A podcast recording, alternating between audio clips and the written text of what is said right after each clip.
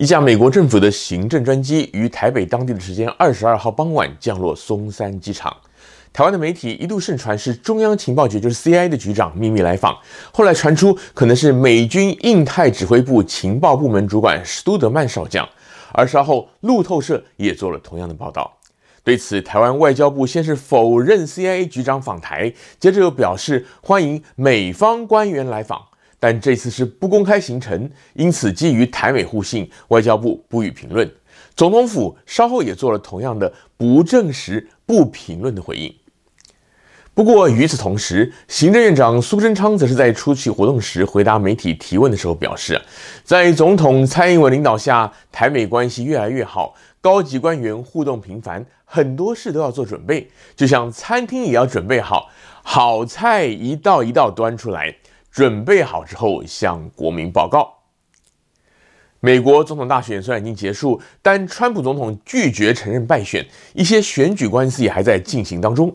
由于川普对台湾相对的友好，因此台湾政府与民间目前热烈支持川普者仍然是大有人在。但是台湾各界对于川普政府官员在选后访台，乃至于像是签订经济合作了解备忘录，能发挥多少实质的作用呢？仍有疑虑。先说这个史都德曼少将访台，美军的印太司令部原名为太平洋司令部，是全球美军六大区域司令部当中规模最大的，范围涵盖了三十六个国家，超过全球一半的人口，辖下军职跟文职人员有三十多万，约占美国现役军人总数的五分之一。史都德曼虽然是少将，但是因为美国的将官是从准将开始，少将是两颗星，相当于台湾的中将。因此，无论是以美军印太司令部，还是以他个人的阶级职务来说，都同时具备了重大的象征与实质意义。可以说，比先前访台的卫福部长、国务次卿，乃至于预计将在十二月初访台的环保署长都要来得大。但是问题来了，一位美军情报部门的将领访问台湾，在两岸关系紧绷的此刻，敏感性与机密程度应该非常高。但是各大媒体啊，却都知道要派记者到松山机场外面去等候拍摄这个专机抵达，而且还往高阶情报官员的方向猜测。虽然是猜错了啦，但显然还是有政府内部人刻意的泄露风声。而外交部跟总统府等单位呢，虽然也照惯例不予证实，但阁揆却喜形于色，用“好菜一道一道端出来”来形容，这透露出两种可能性。一种就是苏贞昌罔顾国防军事机密的敏感性，以选举思维来操作，也就是所谓的大内宣。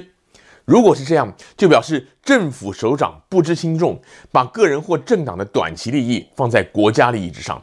如此一来，就可能会影响到美台双方后续的实质交流合作。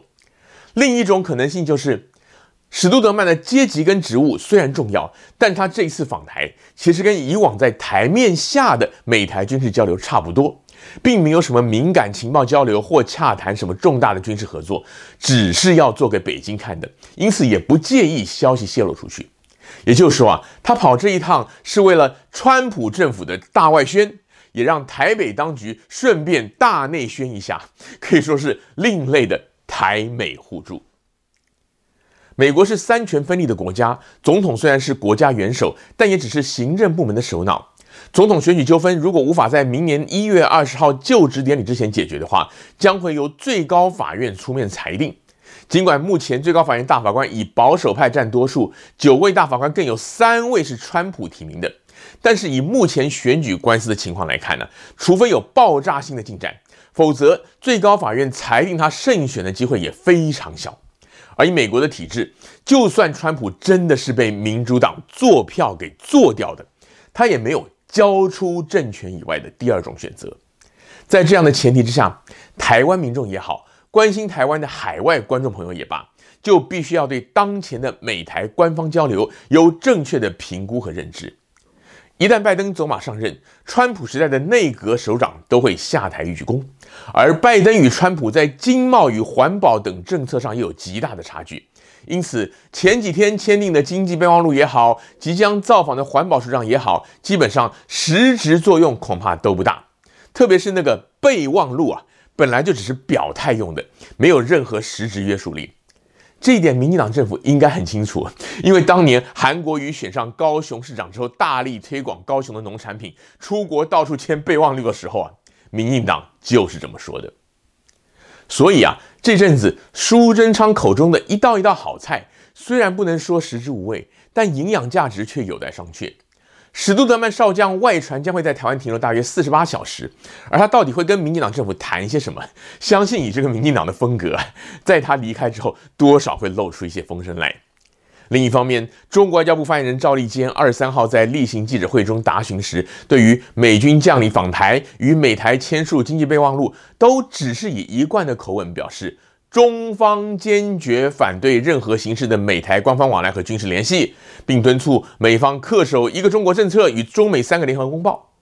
假如两天之后北京方面没有更大的动作的话，其实也就表示出啊，美国对台湾的这一连串的举措，真的只是川普政府在倒数计时阶段，企图发挥剩余价值，跟因为开放莱猪进口而被打得满头包的这个民进党政府啊一起。抱团取暖罢了。